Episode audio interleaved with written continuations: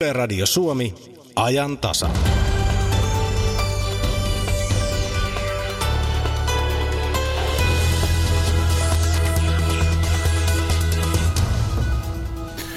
Tässä lähetyksessä kuullaan melko paljon ulkosuomalaisista. Lähetyksen alussa tapaamme göteborgilaisen kirjailijan Eija Hetekivi Ulssonin. Hän on julkaissut kaksi osaa lähiötyttö Miiran kasvuvuosista ja saavuttanut paljon suosiota kotimassaan Ruotsissa. Kuulemme myös lähelle Roomaa pienen Kukkulakylään sijoittuneesta jatsmuusikko Karri Luhtalasta. Ja jos suinkin ehdimme, niin menemme itärajan tuntuman metsälle yhdessä Kari Salomeen kanssa. Aamullahan meidän piti jo miehen mietteitä kuulla, mutta tuo Pohjois-Karjalan vaikea tilanne sähköjen kanssa esti sen homman. Maailman talous pian päättyvänä vuonna on yksi aiheemme. Kestävä kulutus alennusmyyntiaikaan sopivana toinen. Millisijat ovat lisääntyneet maassamme aina liikenneuhaksi asti.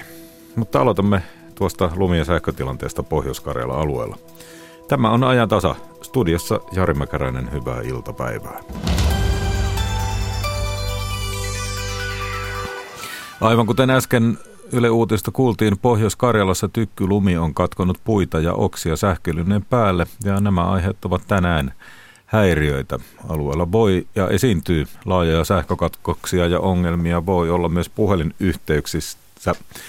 Alueellehan annettiin aiemmin vaaratiedote sillä myös hätänumero 112 soittaessa saattaa esiintyä häiriöitä tuolla Pohjois-Karjalan alueella. Puhelimessa on nyt Pohjois-Karjalan pelastuslaitoksen palopäällikkö Ari-Pekka Luomala. Hyvää iltapäivää. Hyvää iltapäivää. Minkäs verran siellä Pohjois-Karjalassa nyt lunta on? No tuota, Pohjois-Karjalassa on vaihtelevasti siitä 30-50 senttiin lunta, että ne tällä hetkellä aiheuttaa erityisesti puissa – hyvin paljon meillä ongelmia tuon tykkylumen vaikutuksesta. Niin miten kuvailisit niille, joille termi tykkylumi ei ole tuttu, että mistä siinä on kysymys?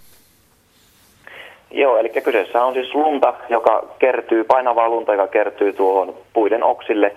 Ja riittävästi kun siihen tämmöistä nollan paikkeilla olevaa lunta kertyy, niin siinä vaiheessa sitten painoa tulee riittävästi ja puu voi sitten sitä taittua tai katketa sen seurauksena. No millainen tilanne on juuri nyt? Millä alueella siellä on suurempia ongelmia?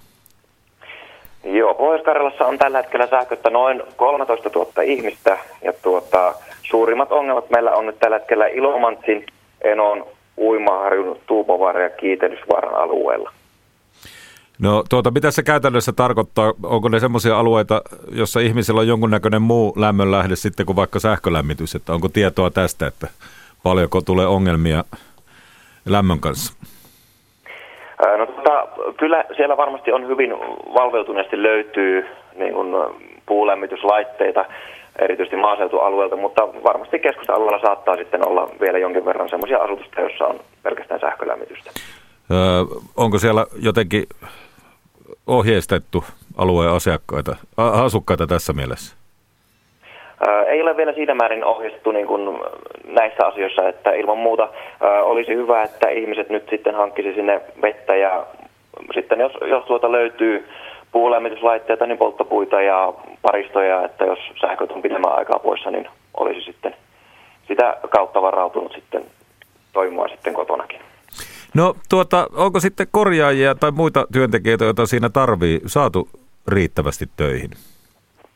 Joo, Pohjois-Karjalan sähkö on tuota korjaustöitä jatkuvasti tekemässä. Heidän arvion mukaan tässä kestää vielä vuorokausia, että kaikki sähköt on saatu palautettua. Että, Ilmatieteen laitokselta saatiin tieto, että todennäköisesti tämä tilanne ei tästä nyt tule ainakaan helpottumaan hetkessä, että päinvastoin se luultavasti tässä nämä sähköjakeluongelmat ja tämä lumitilanne tulee entistä pahenemaan pari seuraavan vuorokauden aikana.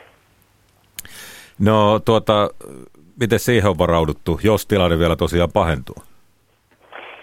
No tuota, Pohjois-Karjalan pelastuslaitos on varautunut sille, että meillä on omaa valmiutta korotettu siinä määrin, että meillä on nyt näillä mainituilla kunnilla, niin niiden paloasemilta löytyy jatkuva valmius huomiseen iltapäivään asti. Ja tuota sen jälkeen korotetaan sitä valmiutta tarpeen vaatista, mikä tilanne sitten huomenna se on, niin sen mukaisesti. Sen lisäksi meillä on tuo Vapepaan ollaan oltu yhteydessä ja he avustavat meitä tarvittaessa sekä sitten pohjois nämä pelastusryhmät on myös heidän aktivointu aloitettu.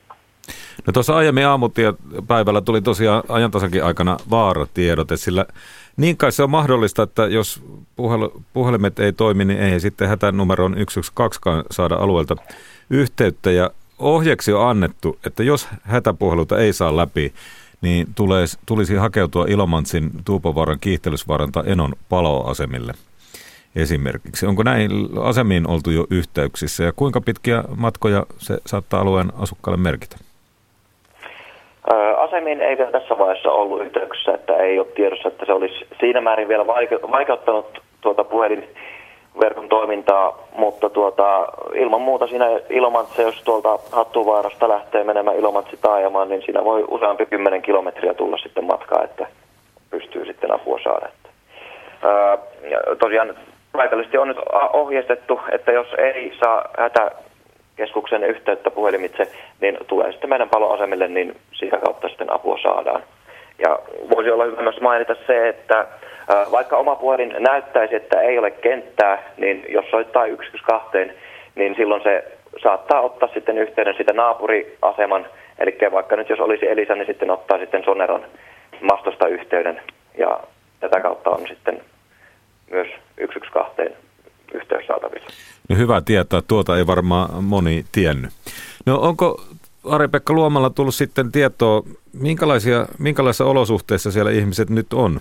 Sehän on tietysti tiedossa, että Pohjois-Karjalassa ollaan kyllä vieraanvaraiset, varmaan naapuriapu toimii, mutta tuota, kyllä.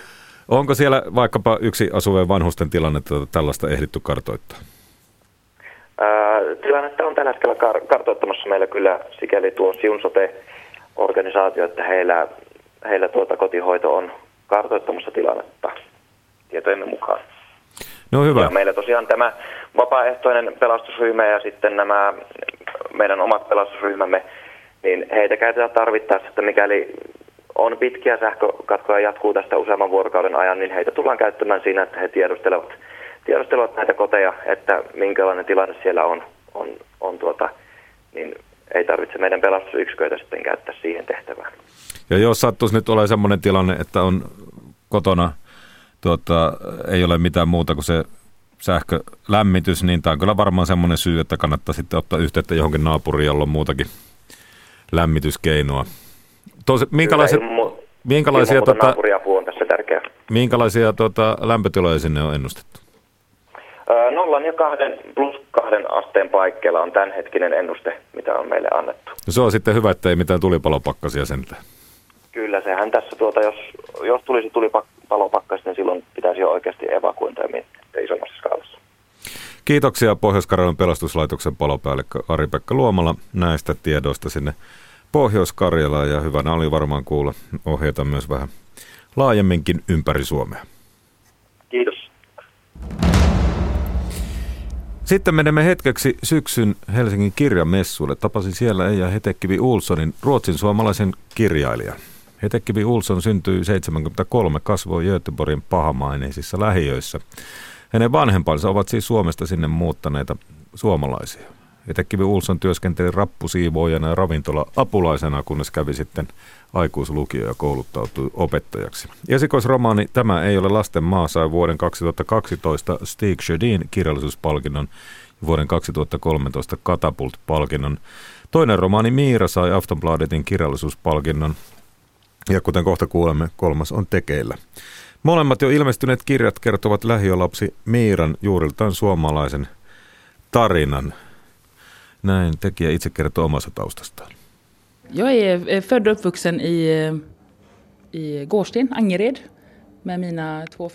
Olen syntynyt ja kasvanut Göteborgin Gorsseenissa ja Angeredissa suomalaisten työläisvanhempieni kanssa – ja käynyt suomi kotikielenä luokkaa koulussa yhdeksännelle luokalle saakka. Asun edelleenkin Göteborissa. Kuinka erilainen 80-luvun lähiö oli nykypäivään verrattuna? Nämähän sijoittuvat sinne menneisyyteen.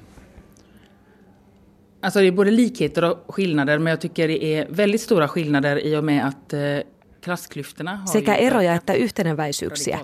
Suurin ero on siinä, että luokkaerot ovat kasvaneet voimakkaasti ja segregaatio on lisääntynyt. Myös maahanmuuttajaryhmät ovat nykyään erilaisia. Suomalaiset olivat esimerkiksi suurin ryhmä Angereedissä ja lähistöllä, mutta nyt toiset ovat tulleet tilalle ja suomalaiset ovat sulautuneet yhteiskuntaan. 80-luvulla ja 70-luvulla se oli kuitenkin hieman erilainen Ruotsi kuin esimerkiksi täällä luultiin. Siis jos puhutaan lähiöistä. Folkhemmet, kansankoti, ei ollut ehkä yhtä turvallinen kaikille silloinkaan. Nej men det har du rätt i ifall du menar eh, ifall, eh, som hela folkhemsidén och systemet ifall det fångade upp allihopa. Det gjorde det ju inte. Olet oikeassa siinä mielessä, että kansankodinhan piti pitää huoli kaikista, mutta sitähän se ei tehnyt, ei edes 30 vuotta sitten. Monella täällä Suomessa on sukulaisia Ruotsissa. Sinne muutti valtavan paljon ihmisiä, mutta me näimme vain Volvot kesälomalla. Me emme tienneet juuri lainkaan, miten suomalaiset Ruotsissa elävät. Mitä ajattelet siitä? Eh, du menar ifall eh, vad det var som ni inte fick veta här?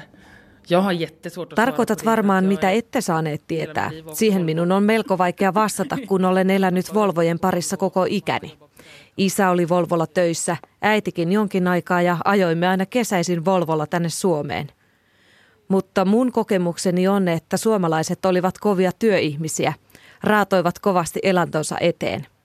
Mutta se on myös ehkä jonkinlainen luokkakokemus. Tunsin vain Suomesta tulleita työläisiä ja heidän parissaan kasvoin.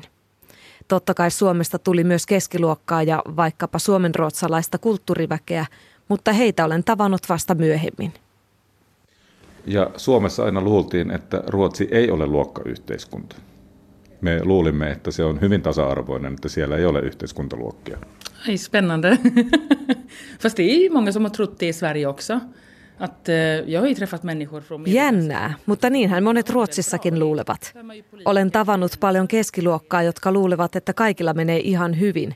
Monet poliitikot luulevat samaa. Vaikka eihän se pidä paikkansa, jos katsoo hieman ympärilleen. Jos näin luulee, silloin kyllä elää kuplassa eikä juurikaan ole käynyt muualla maassa. Minkälainen Ruotsi oli silloin aikaisemmin suomenkieliselle siellä? Oj, eh, en jättestor fråga. Millainen koulu oli? Eh, Så kolla, det här är hyvä. Eh, Så den var ju, det var ju bra så länge jag gick där. eh, För jag gick ju en finsk Se oli ihan hyvin niin kauan kuin kävin siellä. Oli siis suomenkielisellä luokalla ja opettajamme oli hyvä, mutta sitten myöhemmin huomasin, kuinka vähän osasin ruotsia. Mulla oli siis suomenkieliset koulukaverit, suomenkielinen koti ja yhtäkkiä sitten olisi pitänyt pärjätä täysin ruotsinkielisessä maailmassa. Mennä ruotsinkieliseen lukioon, siitä ei tullut yhtään mitään. Kaikki sujuu niin hyvin kauan kuin olet eristäytyneenä omassa kuplassasi, missä kaikki ajattelevat samalla tavalla, puhuvat samaa kieltä ja ymmärtävät samat kulttuurin koodit. Kaikilla on suurin piirtein sama sosiaalinen status ja elintaso, mutta heti kun menee ulkopuolelle, näkee erot ja puutteet. Suomalaisten jälkeen Ruotsiin on tullut paljon maahanmuuttajia. Opittiinko suomalaisten kohtalosta mitään sitten näiden uusien maahanmuuttajien kanssa? Mitä luulet? Det är en jättespännande fråga och jättestor. Eh, No tuo on tosi mielenkiintoinen ja suuri kysymys, enkä ole oikeastaan miettinyt sitä. Täytyy kai pohtia ja tulla uudestaan. Mutta on siinä eroa, tuleeko maahan töihin vai pakolaisena. Tilanne on aivan toinen ilman muuta. Sen jälkeen on suuri ero siinä, miten otetaan vastaan, totta kai. Mutta täytyy tosiaan hieman pohtia asiaa. Siinä meni kuitenkin aika kauan ennen kuin suomalaiset nousivat kulttuurielämässä esiin Ruotsissa. Vai mitä sanot?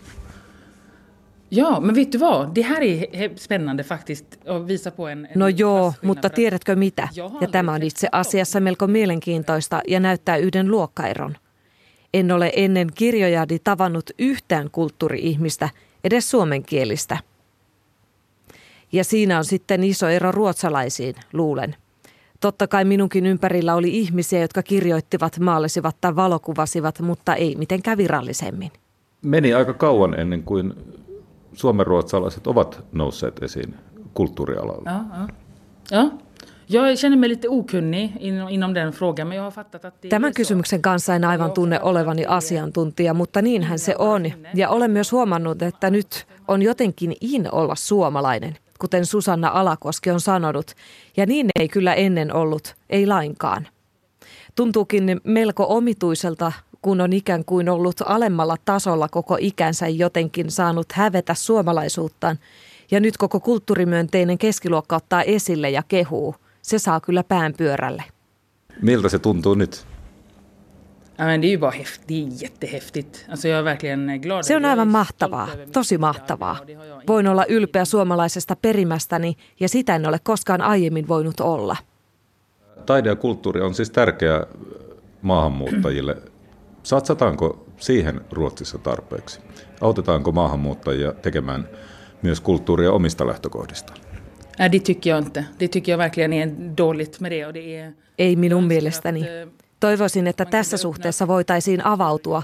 Kyllä se kulttuurikupla on tosi sulkeutunut ja ihmiset pitävät omat paikkansa siellä ja valkoinen keskiluokka siellä hallitsee. Toki on saatu uusia ääniä ja tekijöitä muualta tulleista ja se on kyllä näkynytkin, mutta enemmän tarvitaan. Urheilussa on Slaattan ja jopa Jimmy Åkesson haluaa ottaa valokuvan Slaattanin kanssa. Ehkä kulttuurin tarvitaan vaikkapa suomitaustainen Slaattan. Ja, eller hur, jag håller med. Ehkä sinä olet se. No, en oo. Millaista on olla kirjailija Ruotsissa? Se on hauskaa. Se on hirveän hauskaa. Fast det är svårt att leva på det, men jag har ju haft turen att fått vaikka vaikea sillä on elää, minulla on ollut tuuria, että olen saanut apurahoja, joista en ennen tiennytkään, ja palkintoja, joista en ollut edes kuullut. Mutta on se hauskaa. Saa tehdä sitä, mitä haluaa ja mihin on paloa, ainakin jonkun aikaa. Ei tätä kenties ikuisesti jatku, mutta ainakin niin kauan kuin pystyn. Ja sitten olen kuullut, että Miira on jonkinlainen super J siellä Ruotsissa. Mitä ajattelet hänestä, hahmostasi? Alltså, jag tänker att Mira kan representera... Mira edustaa mielestäni monia nuoria ja nuoria naisia lähiöissä, joiden ääniä ei ole kuultu ja joiden tarinoita ei ole kerrottu. Ja siksi kirjoittaminenkin on ollut niin mahtavaa. En ole ajatellut vain itseäni, vaan kaikkia muita, joiden ääni ei ole tullut kuuluviin. Mitä Eija Hetekivi Uusonille tapahtuu seuraavaksi? Och nu håller på att skriva nästa bok. Så jag river hår och jag och skriker och jag Nyt teen seuraavaa kirjaa. Revin hiuksiani ja huudan ja nauran ja hikoilen. Teen siis Miiran tarinan viimeistä osaa, jossa Miira kouluttaa itseään ja siinä mennään kauas siitä, mihin jäätiin edellisissä kirjoissa. Sitten saa Miira ja Miiran tarina riittää. Paljasta hieman, mitä Miiralle vielä tapahtuu. Vadå? Nej, jag kan inte avslöja det. Och du väntar till nästa bok kommer. En missään tapauksessa paljasta. Toivotaan, että en kuole ja jään tästä kirjoitusprosessista henkiin. Minkälaista palautetta olet saanut kirjoistasi? Minkälaiset ihmiset ottavat yhteyttä? Ja, men det är det som det är jättehäftigt. Alltså, se on ollut tosi mahtavaa. Olen liikuttunut tosi paljon ja tullut tosi iloiseksi, kun nuoret ottavat yhteyttä – juuri ne, joita ei ole kuultu. Esimerkiksi eräs parikymppinen poika, joka ei ollut koskaan lukenut yhtään kirjaa, otti yhteyttä. Hän vihasi koulua eikä ollut koskaan lukenut yhtään mitään. Hän oli kuullut haastattelussa kirjasta, joka kertoi siitä, missä hän asui. Hän oli sitten hakenut vintiltä äitinsä vanhan lukulampun, puhaltanut siitä pölyt ja lukenut sitten koko kirjan – hän kirjoitti siitä minulle ja sanoi, että hänen äitinsä katu oli mukana. Yes. Jo se, että se katu oli mukana kirjassa, oli hänelle tärkeää, ja sitten hän halusikin listan kirjoista, joita kannattaa lukea. Sellainen on mahtavaa, tai jos joku nuori kirjoittaa, että Herra Jumala, oletko sinä Angereidista ja silti teet tällaista. Minäkin alan kirjoittaa. Se on mahtavaa herregud, kommer du från Angered och kan göra det här, då, då kan jag fan också göra det. Och så har de börjat skriva. Det är häftigt. Näin Eija Hetekivi Uulssonin nuo kaksi kirjaa on käännetty suomeksi. Ensimmäinen esikoinen nimeltään Tämä ei ole lastenmaa ja sitten nyt syksyllä ilmestyi Miira ja jatkoa on siis luvassa. No kyllähän se kuoleman kohtaaminen on, on osa tätä työtä. Mitä suomalaisissa sairaaloissa tapahtuu yhden vuorokauden aikana? Ihan tässä, pää on ihan täällä. Ohjelma Elossa 24H näyttää suomalaisen terveydenhuollon ja sairaaloiden tapahtumat yhden vuorokauden aikana. Yksi vuorokausi pitää sisällään elämää mullistavia tapahtumia Tyttö tuli, niin. ja pieniä inhimillisiä kohtaamisia sairaaloissa, terveyskeskuksissa, päivystyksissä, ambulansseissa ja helikoptereissa eri puolella Suomea. Äitin pitää käydä siellä lääkärissä. Ei. Elossa 24H tänään kello 20 ykkösellä. Nyt kello on 14.23 ja kanavakin on Radio Suomi. Kuuntelet ajan tasaa. Villisika lauma aiheutti eilisiltana Kolarin itäisellä Uudellamaalla. Kukaan ei loukkaantunut, mutta jatkossa vastaavalliset onnettomuudet voivat kasvavan villisikakannan myötä lisääntyä. Näin sanoi Etelä-Savon riistakeskuksen vastaava riistapäällikkö Ohto Salo. No verrattuna muihin sorkkaeläimiin, niin se vielä nyky, nykytilanteessa on hyvinkin, hyvinkin harvinaista, mutta, mutta lisääntymään päin sikäli, että kun villisikakanta on ollut viime vuosina kasvussa, niin, niin näissä kolareissakin on, on kuin jonkunlaista nousua ylöspäin tapahtunut, mutta, mutta viime vuonna puhuttiin alle 20 kolarista vuodessa, nyt 30, että verrattuna sitten sorkkaeläimiin, joita nyt sattuu paljon enemmän, niin se on, se on vielä verrattain harvinaista, mutta toki se varmasti nyt tässä niin kuin on on yleistymässä. Tulevina vuosina, kun oletetaan, että villisikakanta kasvaa, niin, niin samalla tavalla sitten kolarimääräkin lisääntyy. Onko villisikakanta suuressa nousussa nyt? No kyllä se viime vuosien arvioiden perusteella on ollut melko suuressa nousussa, että niin kuin viimeisen puolikymmenen aikana on, on ylitetty se, se tuhannen rajapyykki, että, että vielä 2010, 10, josta nyt alkaa olla tietysti aikaa jo, jo lähemmäs 10 vuotta, niin silloin puhuttiin kuitenkin selvästi vain sadoista yksilöistä koko maassa, ja nyt on semmoisia viime syksyn, viime vuoden kanta-arvio on sellainen noin 3000, ja siitä nyt sitten odotellaan tälle vuodelle lukuja lukuja, ne saattaa olla, olla jonkun verran vielä sitten suuremmat siitä, kun siinä yksi lisääntymiskausi on sen jälkeen ollut sitten tietysti. Mitkä ovat niitä syitä, jotka nostavat villisikakantaa? No se laji itsessään on tietysti sellainen pioneerilaji, että se lisääntyy, lisääntyy ja levittäytyy verrattain tehokkaasti, mutta että ympäristöolosuhteethan ne, ne sikäli on, mitkä siihen varmasti vaikuttaa. Siihen on useita, useita tekijöitä, leudat, talvet, talvet ja systemaattinen lisäruokinta, tai se yleensä lähinnä se, että se villisika jostakin sitä ravintoa saa, mutta kyllä se niin kuin lajina on semmoinen, että, että se, se siitä lisääntymisestä, niin kyllä sinänsä tykkää, eli tota, että erittäin tehokkaasti siinä vaiheessa, kun sillä olosuhteet on semmoista, että se pystyy lisääntymään, niin myöskin sitten lisääntyy. Missä päin Suomea on erityisesti villisikoja? No se on tuo Itä-Uusimaa ja Kaakkois-Suomi, että sieltä rajan Kaakkois-Suomea nyt lähinnä ehkä tarkoittaa Etelä-Karjalaa ja rajan pinnassa olevia kuntia ja siitä sitten rajaa pitkin pohjoiseen, pohjoiseen ylöspäin niin kuin Pohjois-Karjala ja siinä rajan pinnassa, mutta, mutta se nyt sinänsä on, se on perinteisesti puhuttu, että se on siellä Kaakkois-Suomessa ja Uudellamaalla, mutta niin kuin näköhavainnoit ja varmasti kanta-arviokin on kasvussa niin muuallakin Suomessa myös, mutta kyllä se on näin, että tihentymät edelleen on siellä, siellä ihan rajanpinnassa Kaakkois-Suomessa ja sitten Itä-Uudenmaan kunnissa. Eli näitä villisikoja tulee, päätyy Suomeen Venäjän puolelta? päätyy kyllä alun perin sieltä varmasti ovat tulleet ja siinä rajan pinnassa käy melkoinen, melkoinen vilske sitten.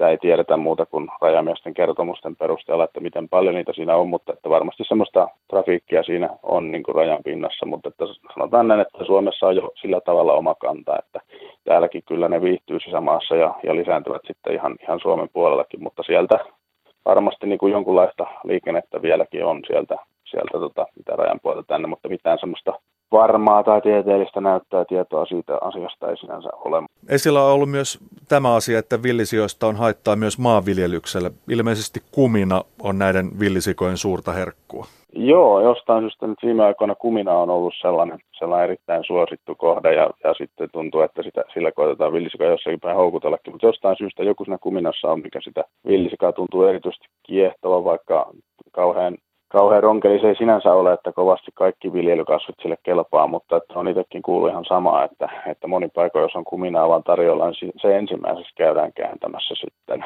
sitten. Mutta hyvinkin laajalla skaalalla se kaiken näköisestä viljelykasveista sitten kyllä, kyllä pitää. Kumina, maissi siinä ehkä, mitkä tulee itselle ensimmäisenä mieleen. Kyllä varmasti paikallisella tasolla Suomessakin on tapauksia, missä, missä siitä haittaa on, on ollut, että että sehän on muualla Euroopassa ja Ruotsissa, niin nehän on varmasti arviotavoista riippuen, mutta että miljoonista euroista puhutaan noin niin valtakuntatasolla sitten niissä vahingoissa, että sehän on hyvinkin näkyvää se vahinko, mitä villisika tai villisikan lauma saa aikaiseksi sitten, kun se yhdenkin yön käy jossakin viljelysmaalla, maalla, riippuen sitten mitä siinä on, onko siinä juurikasta, kuminaa tai muuta, mutta aivan varmasti siitä on haittaa ja aivan varmasti siinä vaiheessa, jos se kun tämä kanta kasvaa, niin on, on niin kuin enenevissä määrin ja tulee niin kuin sitten enemmänkin yleiseen tietoisuuteen sitä, että siinä niin kuin maatalousvahinko vahinkoriskikin on sitten olemassa. Kuinka sitten villisika, onko se ihmiselle vaarallinen eläin, jos sen kohtaa luonnossa? No ei lähtökohtaisesti. Tietysti sellainen, niin kuin aina koitan sanoa, että sellainen terve kunnioitus villieläimiä kohtaan on syytä olla olemassa, olemassa kun ei ihmisetkään tietä, miten, miten pitää käyttäytyä, niin se voi olla eläinten kanssa sama. Mutta lähtökohtaisesti ne luonnossa väistää ihmistä, mutta sitten tuo mikä erikoismaininta, kun tässä nyt kolareista jo oli puhetta, niin haavoittuneena se voi olla.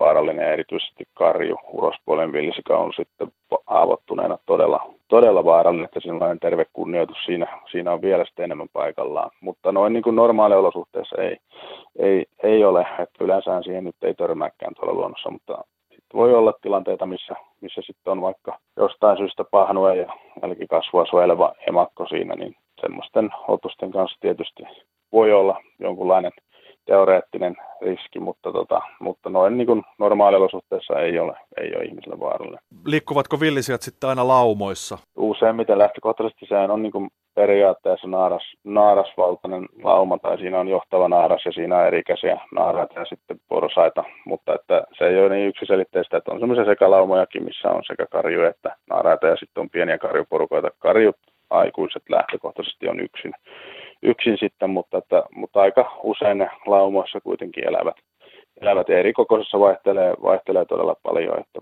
voidaan sanoa, että kun kolme neljä villisikaa on jo lauma, mutta sitten on semmoisia parinkymmenenkin laumoja ollut, ollut. tosin ne taitaa olla jo harvinaisempia Suomessa kuitenkin vielä tässä vaiheessa. Kuinka isosta eläimestä puhutaan? No siinäkin kauhean paljon on sitä, on sitä vaihtelua kyllä sitten, mutta että sellainen 100-kiloinen naaras on jo iso naaras Suomen olosuhteessa ja 200-kiloinen uros on, on iso Suomessa, sanotaan näin, mutta maailmalta löytyy sama lajia se sielläkin periaatteessa on, vaikka eri alalla ja ehkä on niin 300 kilokin hipovia, hipovia mutta tota, iso, iso otus kuitenkin, että sillä tavalla niin kuin jos kolarin näkökulmasta puhutaan, niin, niin vähän eri juttu kuin esimerkiksi joku metsäkauris tai muu kevyempi elukka, että kuitenkin voi olla kolmenumeroinen luku niitä kiloja silläkin otuksella sitten. Kuinka villisikaa saa metsästää Suomessa? No tällä hetkellä siinä nyt on aika, aika lailla aika sikäli se on pienriistaan verrattavissa, jos sitä pienriista-sanaa voidaan käyttää, että se tarvitsee metsästyskortin ja metsästysoikeuden alueella. Ja sitten on, on pyyntimenetelmät, voi kivääriä käyttää,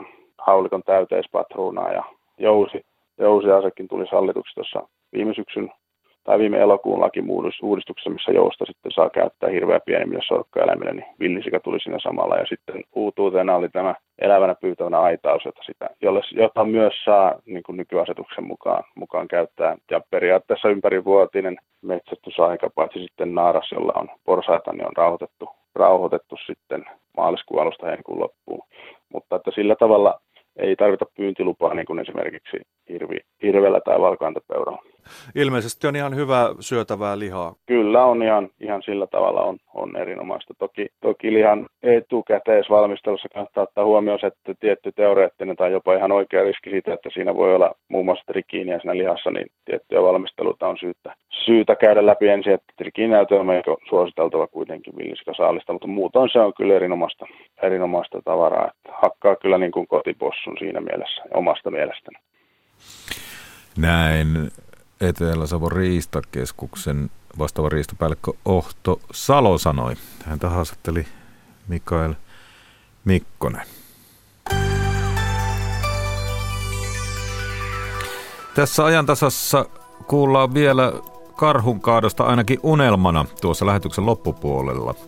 Sitten tutustutaan jatsmuusikko Kari Luhtelaa, joka suurimman osan ajasta viettää Rooman lähellä oikein pittoreskin kuuluisessa Kukkula-kylässä. Ja talousasioita vuosi 2017 maailmantaloudessa näkyy ainakin tämmöisessä talousvaikuttamisessa. Mutta aivan ensiksi näin suurten alennusmyyntien aikaan sopinee kuulla muutama sana kuluttamisen näkymisestä. Kulutustottumukset muuttuvat hiljalleen kestävämmälle pohjalle. Eettisiä perusteita on helppo noudattaa, kun siitä ei aiheudu lisävaivaa tai kuluja. Oulun, Oulun yliopiston kauppakorkeakoulun professori Satu Nätti korostaa, että useimmat kuluttajat tekevät edelleen ostopäätöksensä hinnan ja ostamisen helppouden perusteella. Nätin mukaan selkeä enemmistö on nykyisin tietoinen ostopäätösten vaikutuksista, esimerkiksi luontoon ja ympäristöön. Meillä on ne hyvin tiedostavat kuluttajat, eettisesti valistuneet kuluttajat, jotka paljon hankkii tietoa myös valintojensa pohjaksi. Mutta se on lopulta kuitenkin vain niin yksi segmentti, yksi osa kuluttajia. Et myös meillä on kuluttajia, joita ei voisi vähempää oikeasti kiinnostaa. Että esimerkiksi se halvin hinta on kuitenkin se valintaperuste. Ja sitten se valtava niin kuin enemmistö siinä välillä, niin kuin monessa asiassa, jotka tietää, että tämä on tärkeä asia, mutta se ei välttämättä realisoidu sitten heidän kuluttajakäyttäytymisessään ainakaan niin kuin joka kerta. Että, että se voi välillä, välillä olla siinä, että haluaa ostaa vaikka sitä jauhelihaa, joka on tuotettu lähellä. Mutta ostaa sitä sen takia, että se ei ole niin merkittävästi kalliimpi kuin se toinen jauheliha. Että pystyy tavallaan tekemään sen eettisen valinnan siinä tilanteessa. Mutta että sitten voi olla toinen tilanne, että selkeästi kallistuu vaikkapa sille halvemman vaihtoehdon puolelle, koska sitten kuitenkin se hinta on määrävä teki. Eli kuluttajat voi olla samaan aikaan niin kuin, tavallaan, että ne ekologiset ajatukset on siellä taustalla, mutta kuitenkin toimitaan hyvin egoistisesti. Eli kyllä, kyllä tässä on niin kuin selkeästi havaittavissa hyvin erilaisia kuluttajaryhmiä. No onko siinä muutosta tapahtunut? No kyllä se varmasti, että tämä niin kuin, tieto liikkuu niin paljon nopeammin. Ja tietoa jaetaan myös kuluttajien kesken niin paljon aktiivisemmin, esimerkiksi somen välityksellä. Niin kyllä se johtaa niin kuin siihen, että, että se tiedostaminen on lisääntynyt. Ja, ja tuota, kyllä varmasti niin kuin mä näkisin, että varsinkin tulevaisuudessa niin me nähdään tässä niin kuin ekologisessa ajattelussa ja eettisessä kuluttamisessa niin kuin valtava kasvu. Perinteisesti on ajateltu se, jos lähtee niin kuin tuommoisesta kivijalkakaupoista, niin se oli se sijainti, sijainti, sijainti on ne, niin. ne asiat. Eli, eli se tavallaan se helppous ostaa ja, ja tota, saada sitä tuotteita. Onko tämmöinen helppous ja hinta kuitenkin edelleen, niin kun jos puhutaan suuresta yleisöstä tai suuresta kuluttajakunnasta, niin onko se se keskeisin valintaperuste tänä päivänä?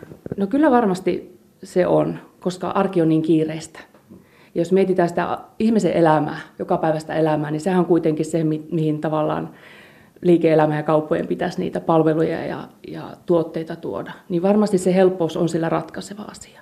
Mutta on ollut ilahduttavaa nähdä, että esimerkiksi vähittäiskaupassa, joka ehkä on semmoinen meidän arkeen niin lähinnä liittyvä asia, että me mennään sinne kauppaan ja ostetaan ruokaa, niin siellä on niitä vaihtoehtoja.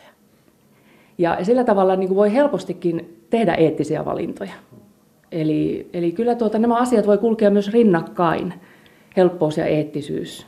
Mutta se tietysti edellyttää sitten esimerkiksi vähittäiskaupalta sitä, että me saadaan niitä vaihtoehtoja kuluttajina sitten käytettäviksemme. No miten, onko tämä suomalainen ilmiö, pohjoismainen ilmiö vai onko tämä ihan maailmanlaajuinen ilmiö? Kyllä se on maailmanlaajuinen ilmiö, ihan ehdottomasti. Mutta myös se on maailmanlaajuista, että kuluttajat on erilaisia. Eli ihan jokaisella markkina-alueella meillä löytyy näitä hintaorientoituneita, sitten toisaalta näitä, joilla se ensimmäinen valintakriteeri voi olla se ekologisuus tai kestävyys. No voiko olla jotain muita syitä, mitkä, mitkä johtaa siihen, että ihmiset esimerkiksi poikotoi jotain liikettä, jos puhutaan jostakin, mm. sanotaan nyt vaikkapa tämä kuuluisa Turun sinappi, joka oli valmistus oli halvinta tehdä muualla, niin sitä tehtiin siellä, mutta siitä tuli vähän niin kuin köniin suoraan sanottuna Unileverille ja se palautti sen tänne Suomeen. Onko tämmöisiä ikään kuin ihmisten, ei niinkään suoraan ehkä tämmöisiä eettisiä tai ekologisia kysymyksiä, vaan nimenomaan tämmöisiä jollakin tavalla ehkä poliittisia näkökulmia. Onko niillä mitään vaikutusta? Niillä on hirveän paljon vaikutusta, koska sehän on tavallaan se arvo, arvomaailma ja niin arvojen yhteensopivuus voi olla vahvasti mukana siinä kuluttajakäyttäytymisessä. Tässä esimerkiksi vaikkapa niin selkeästi niin kuin ajateltiin jotenkin, että tämä sinappi on niin meidän kansallisomaisuutta ja sitä arvoa, joka oli merkittävä jollekin kuluttajaryhmälle, ikään kuin loukattiin tällä toiminnalla. Joten tavallaan se oma arvopohja, se määrittää hirveän paljon sitten sitä omaa kuluttajakäyttäytymistä. Ja, ja miten vahva se sitten on se arvopohja, niin se näkyy sitten siinä, että miten paljon realisoituu oikeaksi toiminnaksi. No Satu Nätti, minkälainen kuva sinulla on sitten, että jos ajatellaan tätä talouselämän rakenteen muutosta, niin aika paljon asioita ratkaistaan sen mukaan, että kuka omistaa osakkeita. Eli, mm. eli sieltä tulee sitä, sitä tuota, tuloshakuisuutta ja niin poispäin. Niin Onko semmoisia todella aitoja brändejä, jotka lähtee sieltä syvältä yrityksen sisältä, niin onko niille tilausta ja onko niille mahdollisuuksia? Ehdottomasti on. Ja totta on, että tämmöinen kvartaalitalous, niin se tuo monessa suhteessa yritysten pörssiyhtiöiden toimintaan varsinkin sellaista tiettyä lyhytjänteisyyttä, joka voi haitata. Markkinoinnin ja brändäyksen tavoitteet monasti on enemmän tämmöisiä pitkän tähtäimen tavoitteita ja ne edellyttää niitä investointeja. Eli tavallaan se niin kuin strateginen tahtotila todellakin niin testataan sillä, että, tehdään pitkän tähtäimen investointeja myös niin viestintää ja se oma organisaation toiminnan kehittämiseen ja siihen arvokeskusteluun. Mutta että se on mun mielestä, jos ajatellaan, että mitä on hyvä brändäys, niin se on niin kuin ehdoton edellytys, että se on pitkän tähtäimen toimintaa. Se ei voi olla lyhytjänteistä, kvartaalitalouteen perustuvaa. Näin professori Satu Nätti, toimittaja oli Risto Degerman. Sitten mennään kuluttajan näkökulmasta hieman laajempaan, nimittäin kun puhumme kuluneesta vuodesta 2017 ja näkökulmasta maailmantalouteen. Siinä missä Kiina täyttää, käyttää taloudessa porkkanaa, USA käyttää keppiä. Hybridiosaamiskeskuksen tutkimusjohtaja Hanna Smith, Helsingin yliopiston Eurooppa-tutkimuksen verkoston tutkijatohtori Johanna Vuorelma ja ulkopoliittisen instituutin vanhempi tutkija Mikael Vigel keskustelemassa taloudellisesta vaikuttamisesta. Mikael Vigel aloittaa. Joo, talous on tullut osaksi ulko- ja turvallisuuspolitiikkaa hyvin vahvasti. Se näkyy varsinkin noissa nousevissa suurvalloissa. Kiina on tästä oiva esimerkki, joka siis ää, antaa tämmöisiä isoja investointeja, pääomia, lainoitusta, kauppaetuuksia muille maille, maille ja tällä tavalla tavallaan luo – semmoista riippuvuutta Kiinasta ja, ja pääsee tällä tavalla vaikuttamaan myös poliittisesti muihin, muihin maihin. Eli, eli Kiina hyvin tämmöisellä ovelalla tavalla, ovelalla strategialla, strategialla luo, luo tämmöisiä uusia poliittisia liittolaissuhteita. Se näkyy latinalaisessa Amerikassa, Afrikassa, Keski-Aasiassa tämä uusi silkkitiehanke, valtava infrastruktuurihanke, joka, joka, jolla, jolla Kiina sitoo nämä maat itseensä – ja se on aika mielenkiintoista. Se on hyvin erilaista tietenkin kuin mitä, mitä Venäjän tämmöinen niin kuin sotilaallinen uhittelu. Se on, se on minusta hyvin, paljon, enemmän, paljon ovelampaa ja enemmän tätä päivää. Eli nyt ei olla palamassa siihen vanhaan kylmän sodan aikaiseen valtapolitiikkaan, vaan Kiina käy tätä valtakamppailua hyvin uusin menetelmin, tämmöisen taloudellisin menetelmin. Entä perinteiseen pehmeään valtaan verrattuna? Mitä esimerkiksi Yhdysvaltain kulttuuripolitiikan tai kulttuurin levittämisen niin Kiina varmasti yrittää vähän tätäkin, mutta, mutta sillä ei ehkä autoritaarisena valtiona ole samanlaisia, samanlaisia niin kuin pysty, pysty tähän samalla tavalla, että Kiinan, Kiinan vahvuus on sen talous ja he pyrkivät käyttämään sitä. Venäjä esimerkiksi, niin se on ehkä – näkee itse, että on vähän häviämässä tätä talouskamppailua ja sillä tavalla pyrkii sitten viemään tätä valtakamppailua sille sotilaalliselle pelikentälle välillä, eli takaisin siihen geopoliittiseen maailmaan, jossa Venäjä kokee itsensä olevan vahva.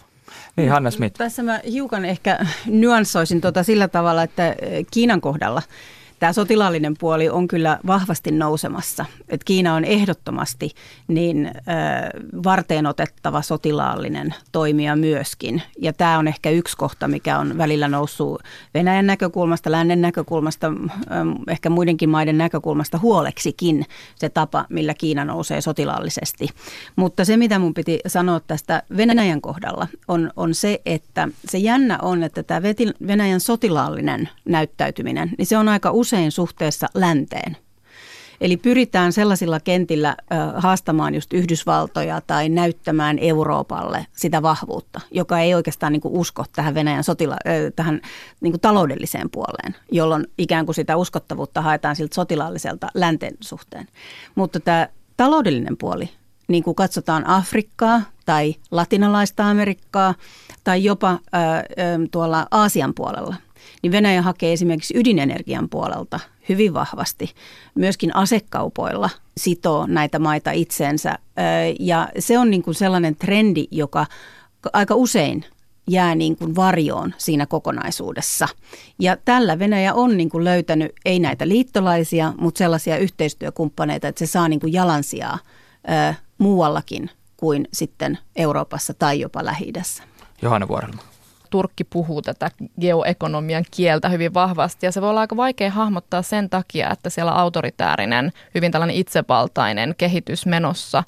Jos katsotaan 2000-luvun alkupuolella, niin silloin nimenomaan Turkin pyrkimyksenä ulkopolitiikassa oli, oli hakea tällaista geoekonomista asemaa, ei pelkästään lähialueella, mutta myös laajemmin.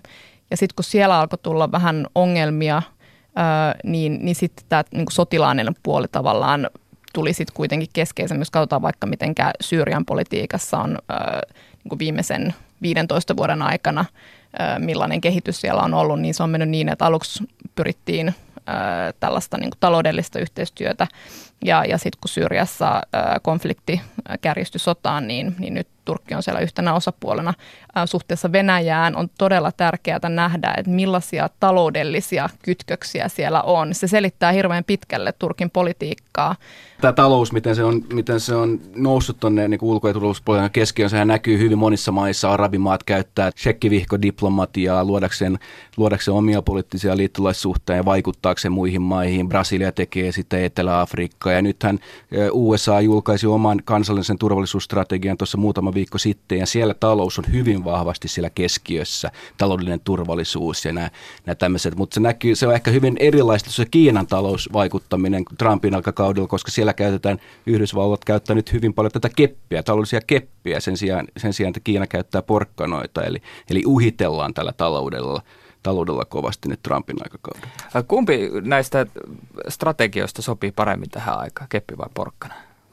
No minusta porkkana on paljon ovelampi strategia, että sillä, sillä ei ajeta näitä maita pois. Se Trump, Trump nyt uhittelee siihen malliin, että, että latinalaisen Amerikan maat esimerkiksi kääntyvät nyt sitten Kiinan puoleen, joka tarjoaa näitä taloudellisia porkkanoita. Eli, eli, kyllä Kiina on tässä vähän niin kuin iskon päällä mun mielestä.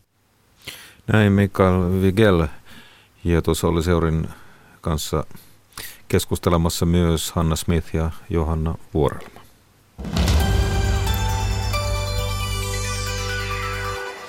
Sitten jatkamme tuossa jo ohjelman alkupuolella aloitettua ulkosuomalaisteemaa. Ulkosuomalaisia asuu maailmalla noin 1,6 miljoonaa. Erityisen paljon Pohjois-Amerikassa, Etelä-Euroopan aurinkorannoilla ja Australiassa. Eri puolille maapalloa päätyneiden suomalaisten elämää esittelee nyt jatsmuusikko Karri Luhtala. Hän on asettanut pieneen Kukkula-kylään Rooman Urbs Eternan lähelle, mutta käy tämän tästä Suomessa esiintymässä ja tuo majapaikkaansa Siponkorpeen muusikoita ympäri maailmaa. Näin Karri Leht- Luhtala kertoo työstään. Olen tuonut viime vuosina Suomeen paljon näitä mun kokoonpanoja eri puolilta Eurooppaa ja maailmaa, mutta lähinnä Italiasta.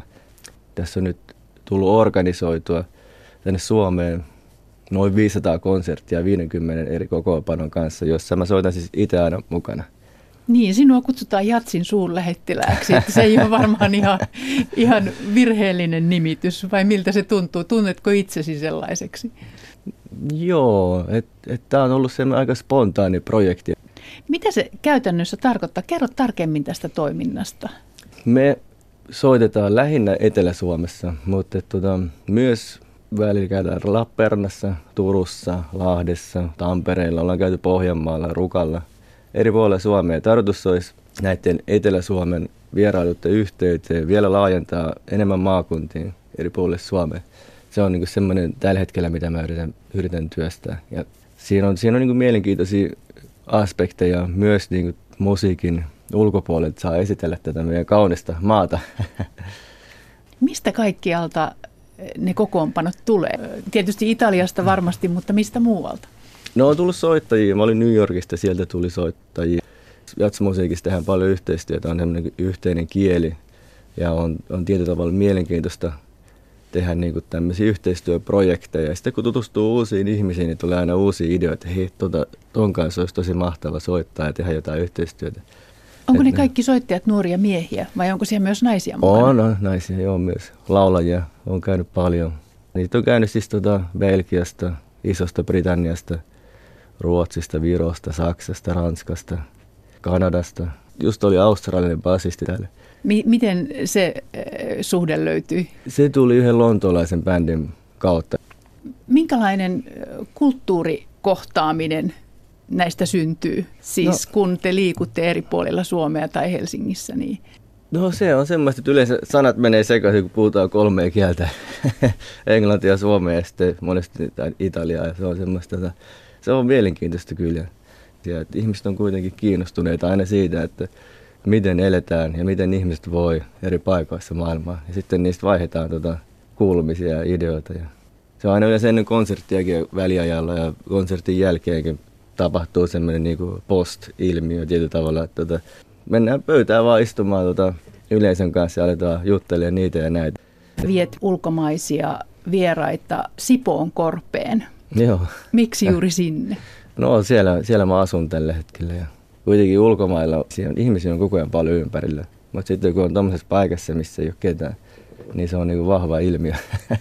Asut paitsi Sipoon korvessa, niin Italiassa Rooman lähellä, mutta olet siis aika usein täällä juuri näiden vierailujen takia. Miten Italia on vaikuttanut sinuun ja musiikkisi? Mä oon käynyt siellä koulun, konservatorion ja sitten totta kai tutustunut ja soittanut siellä paljon ihmisten kanssa. Ja kyllähän se on vaikuttanut aika, aika totaalisesti, että sanotaan, että se nyt viimeisen 10-15 vuoden aikana elämä on kuitenkin saanut aika paljon kyllä niin kuin uusia vivahteita. Kyllä se on niin erilainen kulttuuri kuin tämä meidän suomalainen kulttuuri.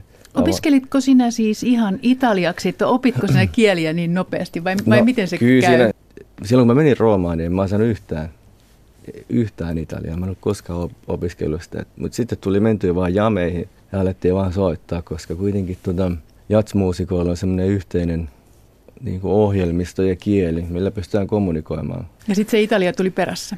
Se tuli perässä siinä jo pikkuhiljaa. Että, tota, se on iso maa ja siellä on vahva kulttuuri ja kyllä siellä puhutaan englantia, mutta sitten kuitenkin, että jos haluaa integroitua johonkin tiettyyn paikkaan, niin aika nopeasti pitää opetella kieli, kieltä. Ja sä halusit integroitua? Kyllä mä joo. Sitten sit se oli niinku sen, sen koulunkin kautta. Mä muistan, että menin sinne pääsykokeisiin ja tota, mulla oli sanakirja siellä sitten teoriakokeessakin. Ja tota, mä muistan, että mä löytänyt sit tota, yhtä, yhtä tota sanaa sieltä sanakirjasta ja sitten mä menin kysymään tota, siltä opettajalta ja se, se raivostui siitä. Tämä on italialainen konservatorio. Miten sinä et voi tietää tätä sanaa? se, se oli ihan, ihan hauska kyllä. Mä asuin seitsemän vuotta Roomassa. Sitten mulle tuli vaan tilanne, että voisin muuttaa tuota semmoiseen pieneen kylään Rooman pohjoispuolelle. Se on niin koilliseen päin, Rietiin päin, 40 kilometriä Roomasta pohjoiseen päin. Se on tosi pieni kylä, siellä on varmaan, mitäköhän mä sanoisin, sata ihmistä. Mihin sä ihastuit siinä pienessä, onko se nyt sitten Fara Sabina? Vai? Fara Sabina kyllä, mm. joo. Se on semmoinen, niitä on paljon siellä, se on semmoinen pieni kukkula kyllä. Se on semmoista oliivipuulehtoa. Se on yksi Italian suurimmista niin oliiviöljytuotantoalueista ja idyllinen kylä. Rauhallinen ympäristö. Joo, kyllä. Siitä on niin parvekkeeltaan semmoinen 10 kilometriä näkymä avautuu joka, joka suuntaan. Sieltä näkyy jopa tota kirkkaalla ilmalla näkyy Pietarin kirkon kupolit siitä parvekkeelta. Jos voit valita, niin mitä valitsisit Italiasta, mitä Suomesta?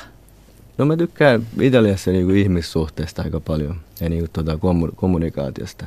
Siellä niin kuin puhutaan paljon, kaikesta, kaikesta puhutaan ja kaikki asioita niin kuin käydään niin kuin kaikki, ne mennään niin tosi syvälle ja joku keskustelu voi yhtäkkiä, se voi olla, sekin voi kestää vain tunteja. Sunnuntaisin istutaan niin kuin isoporukan kanssa ja syödään, sitten puhutaan niin kuin kaiken maailman asioista, mutta siinä menee tuntikausia. Kun puhut siitä Sipoon korvesta tosi kauniisti, niin mikä siellä Farasabinan kylässä Rooman kyljessä, niin mitä voisi verrata siihen Sipoonkorpeen? Luontoa tietyllä tavalla, semmoista niin kuin kuitenkin tietynlaista rauhallisuutta. Se on, se on ehkä se, mikä yhdistää. Siellä on kuitenkin läsnä hyvin semmoinen niin kuin pysähtynyt aika. Näin pianisti jatsmuusikko Karri Luhtala, hänet tapasi Maria Alakokko. Ja kun katsoin tuossa nopeasti netistä tuon Farasabinan kylän tai valokuvia, mitä sieltä päin löytyy, niin kyllähän tässä tämmöinen pieni matka kuumettaisi tulla. Tämä on ajan tasa. Tähän kohtaan voitaisiin ottaa lähetyksessä liikennetiedote.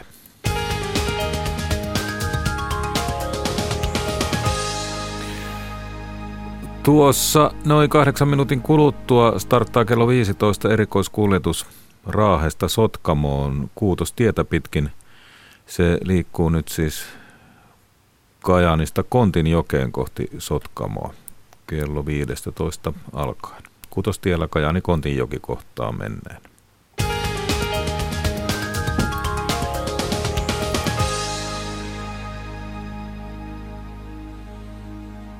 Sitten menemme ö, radioaaltojen välityksellä itärajan tuntumaan Rautjärvelle. Siellä asuva Kari Salomäki on koko ikänsä halunnut kaataa karhun.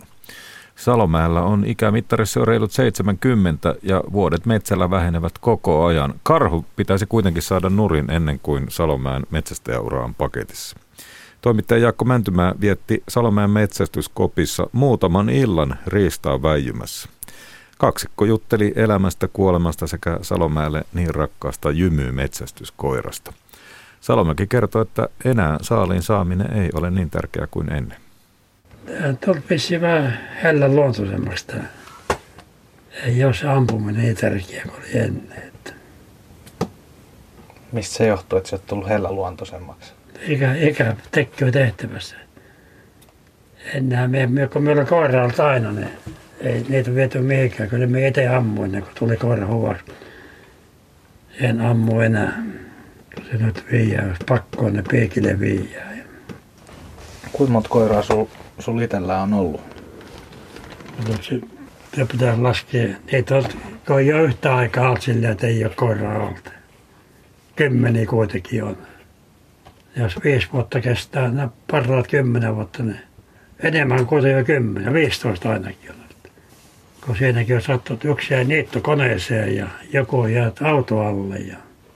Että se on sorkia tapaus. Mä pien pystykorva koiralle niin heinää ja yksi traktorin pien niittokoneella, niin kaikki jalat poikki. Pienet töpöt oli jalkoja. Koiran männöä vielä täysiä. Ei ole mukava näkyy. Lopetit se sitten itse sen koiran? Joo. Onko se tota, kun sen tietää sitten, että se tavallaan se elinkaari, ajatteleeko sitä silloin joku homma uuden koiran tavallaan? Että, että... Ei silloin vielä, mutta joo, nyt, nyt alkaa jo hervittää tämä, vaikka kuusi vuotta vasta tullut. Että. Mutta vielä me enää yhden koiran kyllä ottaa. Tai minkä tähän saattaa täällä on vielä vaikka toisen kuusi vuotta vielä. Mutta en tiedä, yksinään asuu ja kyllä se koira semmoinen kaveri on, että ja, ja tämä nyt on, tämä vielä tämä karhukoira on sanoo, että tämä on yömiehen koira ja se ainakin tässä pitää paikkansa, että jos siellä on vaikka porukkaa, minä kun mä vaikka toiseen kulmaan tarhasta, niin kyllä se minullaksi tullut heti, että se on kyllä yömiehen koira voi sanoa, että hei, karhu. Aika pieni on pannaanko lihoiksi. Ei olisi epäselvää, etteikö jäisi. Pitää ottaa sorri pois liepasimet, ei tule häiriö vetosta. Osaat sitä tota, ikäarvioida tuosta? Painoa. Ikää tai painoa tai ihan mitä kaikki. kaikki. Tuo, tuo paino vähän yli 100 kiloa. Joku neljänvuotinen vai On se yli 100 kiloa. 120 saattaa olla. Joo, onhan tuo sivuttoinen. On se vähän isompi, mitä näytti väestä päin. Näkyykö sitä enää missään? Karhu, onko se enää siinä? Nyt ei taida olla. Ei. Minkä takia sä haluat ampua sen karhun?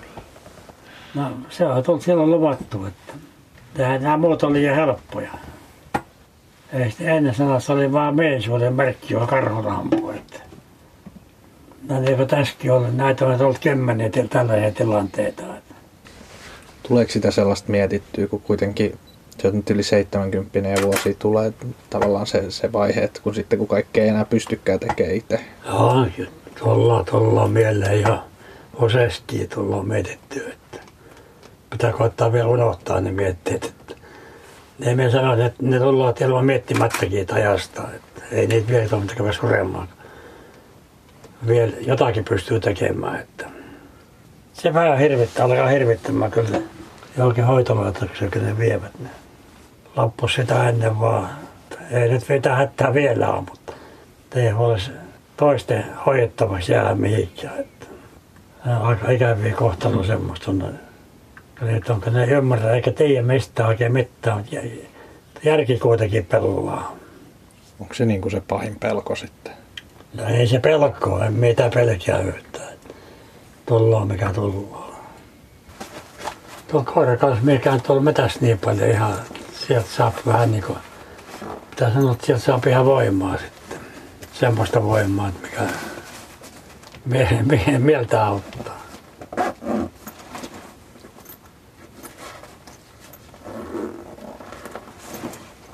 Tuo koira jotenkin kuolee taikka. Mä sit on, se on tiukka paikka sitten. On muutkin koirat, mutta tää erikois. Tää on niinku minulla kai lähinnä tää koira. Mutta ei niille mitään maa, jos mikä sattuu, niin se sattuu. Näin tuumasi Kari Salomäki. Ja kerrottakaa, että jutussa esiintynyt karhu oli sellaisessa paikassa, että sitä ei missään tapauksessa saanut kaataa. Mutta verkkosivultamme voit käydä lukemassa lisää miehestä ja käydä katsomassa vaikkapa miten Salomäen jymykoira haukkuu karhua. Tämä on ajan tasa. Näin on ajan tasan aihe tältä päivältä käsitelty. Kerrotaan suruuutinen kulttuuri alalta Kotkossa asunut kirjailija ja runoilija Matti Paavilainen on kuollut. Hän oli kuollessaan 85-vuotias. Uransa aloitti 60-luvulla, kirjoitti elämänsä aikana yli 20 teosta. Niistä suurin osa runoja oli muuten maamme ensimmäinen kirjallisuuden läänintaiteilija. Hoitti, hoiti tehtävää 12 vuoden ajan entisessä Kymen läänessä ja moni muistaa hänet myös kirjallisuuskriitikkona.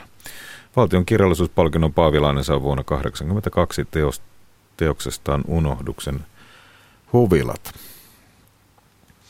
Huomenna sitten ajantasassa taas jatketaan. Demokratia voidaan korjata ja konflikteja voidaan estää. Siinä meitä voi auttaa tekoäly. Näin uskoo tekoälytutkija professori Timo Honkela. Tämä saattaa kuulostaa tutulta. Parantumatonta aivosyöpää sairastava Honkela oli ajantasavierana helmikuussa, kun Rauhankone-hanke oli vasta alussa. Nyt joukkorahoituksella aikaa saatu tekoälytutkijan testamentti on valmis ja Timo Honkola on siis ajantasan vieraana huomenna aamupäivällä. Iltapäivän lähetys omistetaan kokonaan kuluneelle vuodelle. Uutisvuosipuntarissa ainakin Trump, Me Too ja Suomi 100. Kommentoimassa työelämäprofessori Pekka Sauri, politiikan toimittaja Anne Moilanen ja tutkimusjohtaja viestinnän tekijä Jukka Manninen.